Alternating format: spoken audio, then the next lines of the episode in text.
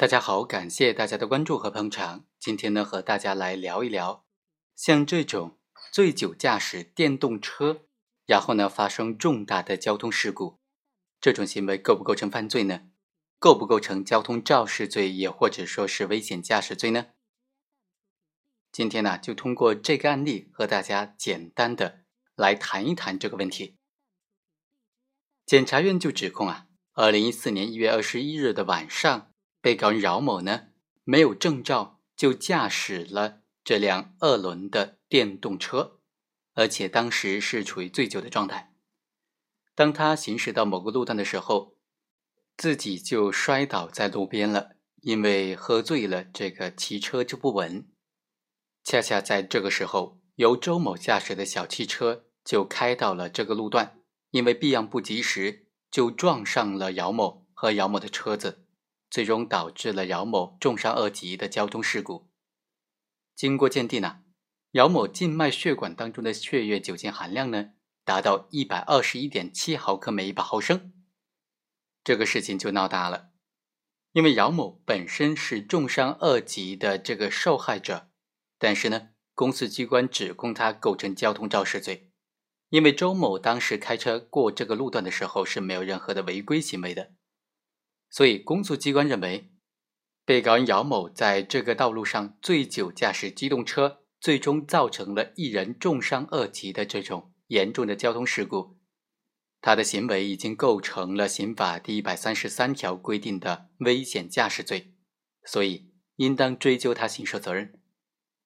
姚某就觉得非常冤枉。在这个事故当中，他自己就是最大的受害者，而且这个周某和他的车子呢都是没有受到严重伤害的，只有饶某自己一个人受到了严重伤害。此时为什么还要追究他自己的这种刑事责任呢？辩护人就说：“这辆超标的电动自行车，它是不是属于机动车的范围呢？刑法和相关的部门法规都没有做出明确规定，所以啊。”根据最新法定原则，本案当中被告人姚某的行为，他醉酒驾驶这个电动车的行为呢，是不构成犯罪的，不构成危险驾驶罪的。即使司法部门最终认定说被告人姚某的行为构成危险驾驶罪，但是因为他并没有造成其他人的伤害，社会危害性是非常小的，请求从轻处罚。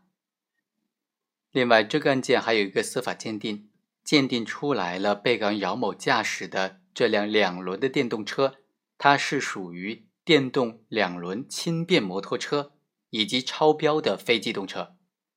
因为这个鉴定意见的存在以及鉴定意见的这种表述，说是轻便的摩托车，摩托车就意味着它本身是属于机动车辆，所以法院就认为，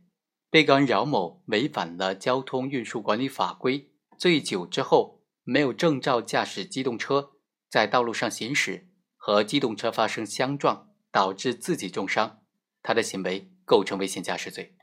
对于辩护观点呢，被告人驾驶的电动车只是部门规章确认为机动车，这个规章只能作为行政处罚的依据，刑法和相关的司法解释都没有将电动自行车确定为机动车，所以辩护人认为被告人无罪的这种观点呢？法院则认为，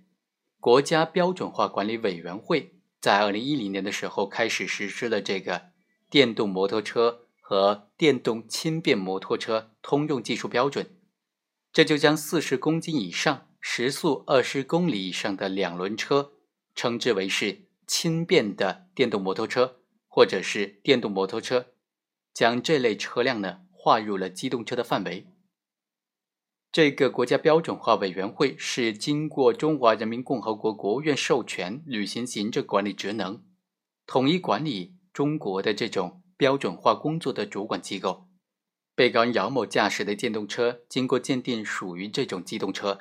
所以呢，他构成了醉驾的行为，违反了道路交通管理法规的规定，